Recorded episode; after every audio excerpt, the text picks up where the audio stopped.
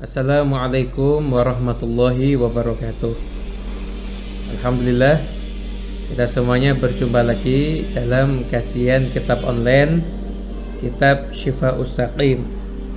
Dan pada kesempatan kali ini Kita akan memasuki hadis yang kedua Yaitu Sabda Rasulullah SAW Yang diriwayatkan oleh Imam Al-Bayhaqi Aballahu ayyarzuqa abdahul mu'min Illa min haythu la yahtasib Allah enggan memberikan rezeki kepada hambanya yang beriman kecuali rezeki tersebut melalui jalur yang tidak dia sangka-sangka.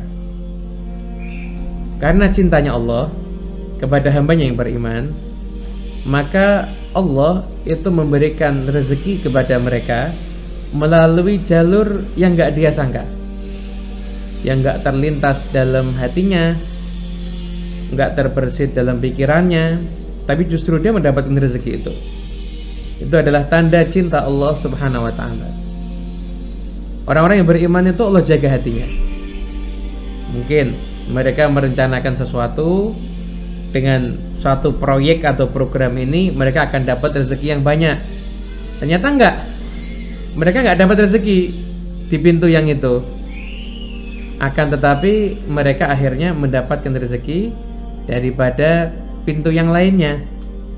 Nah, dari sini mereka akhirnya sadar bahwasanya oh ternyata usaha saya, fokus saya, pikiran saya untuk mencari rezeki itu justru kadang nggak menghasilkan. Ternyata justru ketika saya nggak sangka, justru ternyata malah dapat rezeki. Dan di sinilah mereka akhirnya sadar bahwasanya yang memberikan rezeki itu bukan kerja kita atau jerih payah kita.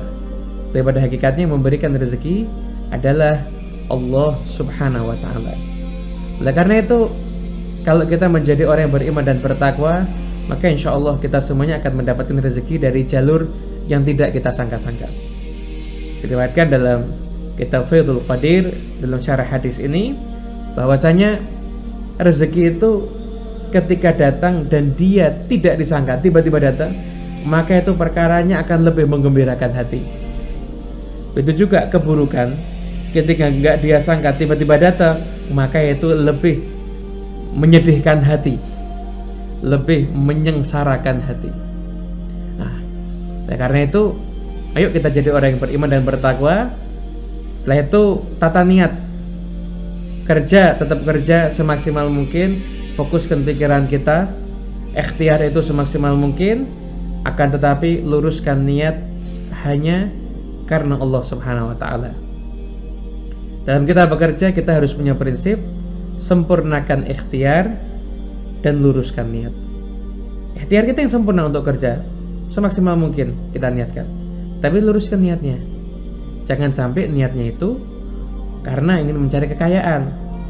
Karena salah paham kita. Gak ada satupun ajaran agama yang menyatakan kerja bisa membuat orang kaya. Gak ada. Kerja itu sunatullah kerja itu diniati ibadah. Kerja itu diniati cari berkah. Kerja itu kita niatkan untuk kita menjadi sebab orang lain mendapatkan manfaat daripada kita. Selebihnya untuk urusan rezeki dan kekayaan kita pasrahkan kepada Allah. Kalau dari kerjaan kita kita mendapatkan rezeki alhamdulillah karunia Allah. Tapi ketika kita mengatur hati kita takwa benar takwa benar-benar yang ada dalam hati kita dan hanya berharap kepada Allah Subhanahu wa taala maka kita akan menyaksikan bahwasanya rezeki kita nanti akan menjadi rezeki yang tidak pernah disangka-sangka. Dalam kitab As-Sabi diceritakan di zaman Nabi Muhammad SAW ada satu keluarga kecil. Hanya bapak, ibu, dan satu orang anak. Anak ini rajin bekerja. Dia menafkahi keluarganya itu semua dari jerih payahnya anak ini. Suatu ketika terjadi musibah yaitu anak yang rajin bekerja ini diculik dan ditawan oleh sekelompok orang. Ketika itu orang tuanya sedih, ayahnya sedih, ibunya sedih, dan mereka mengkhawatirkan gimana nasib anaknya. Akhirnya mereka mendatangi Rasulullah SAW. Dan mereka menceritakan, Ya Rasulullah, gimana nasib kami? Anak kami saat ini diculik, kami ada orang yang miskin. Maka kata Nabi, ittaqillah kamu takwa sama Allah. Ingat firman Allah Ta'ala, "Wa may yattaqillaha yaj'al lahu makhraja wa yarzuqhu min haitsu la yahtasib." Barang siapa yang bertakwa kepada Allah, ini syaratnya.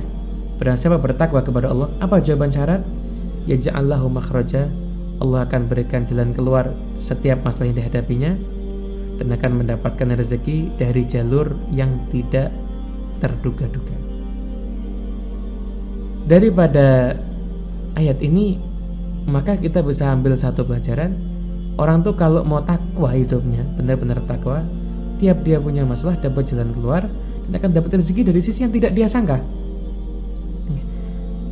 Orang ini diwasiati sama Nabi yang datang. Ittaqillah, takwa sama Allah. Wa akthir dan perbanyak ucapan la haula wala quwata illa billah. Pulang istrinya nanya apa pesan Nabi takwa sama Allah banyak mengucap la haula wala quwata illa billah. Ternyata kondisi anaknya yang sedang ditawan sama orang kafir itu ternyata kondisinya nggak dibunuh justru karena dianggap berkelakuan baik anak ini malah dikasih tugas kamu nggak apa-apa dah biar nggak jenuh kamu menggembala kambing-kambing punya kita. Hari dia gembala kambing. Hari pertama dia gembala hari kedua dia agak jauh hari ketiga tambah jauh sampai akhirnya kabur. Anak ini kabur dan akhirnya sampai ke rumah orang tuanya. Udah orang tuanya senang bahagia anaknya kembali.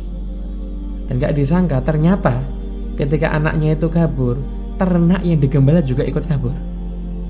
Dan jumlahnya 4000 ekor kambing dan 50 ekor unta. Ayahnya kaget. Eh, ini halal nggak ini hukumnya? Sekian banyak ternak. Datang kepada Nabi ya Rasulullah, halal apa nggak ini? Kata Nabi kalau perlu saya dikasih bagiannya nggak apa-apa. Maksudnya apa halal ini? Akhirnya mendapatkan kekayaan yang berlimpah. Kenapa? Karena jadi orang yang bertakwa. Betul juga kalau kita menjadi orang yang bertakwa, maka semua permasalahan problem kita akan bisa diatasi dan kita akan mendapatkan jalan keluar dari sisi yang tidak terduga-duga. Semoga insya Allah yang sedikit ini bermanfaat untuk kita semuanya. Wassalamualaikum warahmatullahi wabarakatuh.